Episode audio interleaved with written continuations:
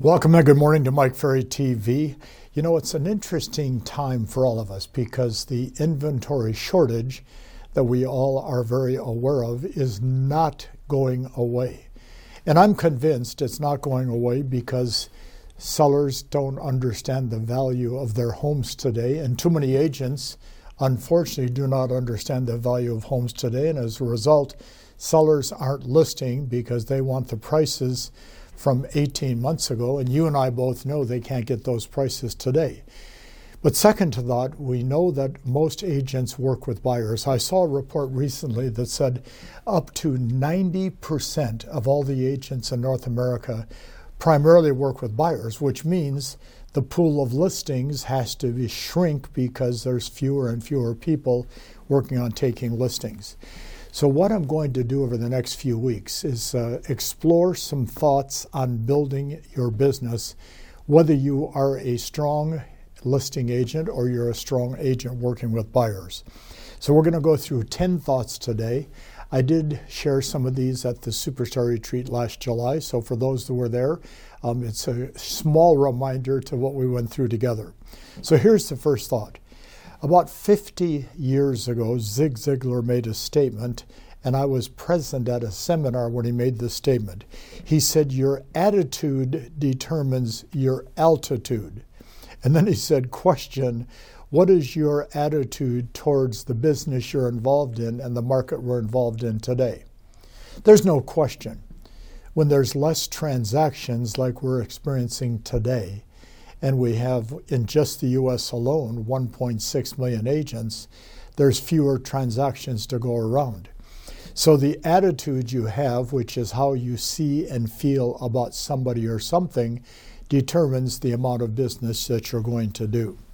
The second thought I want to share with you today most agents feel the market controls their productivity. Great agents, like all of you know, that your mindset and your work habit, not the market, determines your productivity. How many transactions have you done this year so far? How many transactions do you want to do in 2024? That number is 100% up to you, and it really is determined by the mindset that you have towards the market and the mindset you have towards selling real estate and the work habits that you have. The third thought I want to share is always remember that what I refer to as the accumulation effect always has an effect on your day to day and your long term productivity. By the accumulation effect, I'm referring to the fact that what you do on a regular basis starts to accumulate, whether it be good or bad, in terms of thoughts, work habits, transactions, etc. For example, if you walk every day or exercise every day, the long term accumulation effect is better health. If I eat a hot fudge sundae for breakfast, for lunch, and for dinner for a couple of weeks, just the reverse happens. The accumulation of that is going to have a negative effect on my health. The accumulation effect is determined by the types of sales habits that you have. The fourth thought I wrote down is this if you're going to conquer the goals you've set and stay ahead of the competition, which I believe you can do, you have to expect that repetitious boredom will not only take place in your business, but also put you far ahead of your competitors. Selling real estate, as you know, is exciting when you get a contract signed. It's exciting when a transaction closes and you get a paycheck. But there are many periods of time where it's not very exciting. In fact, probably it's boring at times. And I've always said that learning to deal with the repetitious boredom that our business offers is a big advantage of you over the competition. Because you have days when you do your job at the highest level and nothing happens of consequence that is positive. But that's a learning experience that we have to accept. And with that thought being said, my fifth thought today there's two kinds of people in the real estate business those that know what to say and what to do, and those that don't know what to say and what to do. And then my question for each of us is the following Which group do you belong to?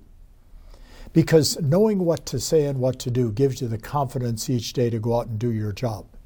Knowing what to say and what to do gives you a head start on the competition. All you have to think about is this if a seller and buyer is always going to ask the same questions and give the same objections to you, by knowing the answers, you have the confidence to deal with the problems that come up when you're making a presentation. Number six, every day we have a choice talk to people about real estate or feel the pain of not achieving what you've set out to accomplish. I know it has to be discouraging if you're an agent that is not doing the job every day that you know you're supposed to do and you have the capabilities of doing, and then you're watching other people at the same time in your office doing transactions on a regular basis. What is the difference? They are involved in talking to people all the time. We are in a people, communication, and image business. That is the business of selling real estate. The more people we talk to, the better chance we have. The stronger our communication skills, the more they're going to accept what we have to say. And then, of course, the image we present, whether it be professional or non professional, is many times the difference maker for you. Thought number seven for today remember that growth is painful. Growth is painful. Change is painful. But doing nothing is as painful, or but doing nothing is as painful as staying where you are in terms of productivity when you're trying to grow. Asking people to change their behavior in real estate is one of the most challenging things that we as a company face, whether it be myself, one of our speakers, or one of our coaches. Why? Because we're independent contractors. And then on top of that, so many of us in real estate have no business or sales experience prior to starting. And then with an average age of a realtor being someplace in the high 50s, 57, 58 years old, people get a little stuck in their ways at times. So we know that growth is painful, change is painful, but nothing is as painful as staying at the same level of productivity in 2024 that you had in 2023, and then you were disappointed in 23, which means you'll be disappointed in 24 without changing. But then this great quote from Laura Heigl, an agent in Indianapolis, Indiana I am today because of the choices I made yesterday. And then she said, It makes me think about prospecting.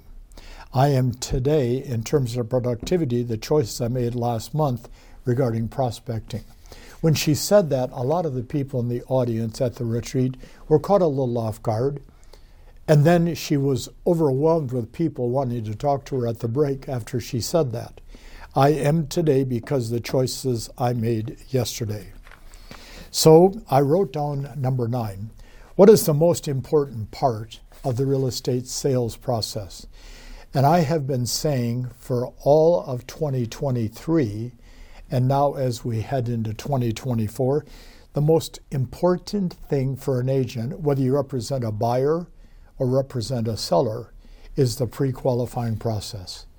We've got to have the courage to ask all the questions to find out the motivation of the party that you're talking to.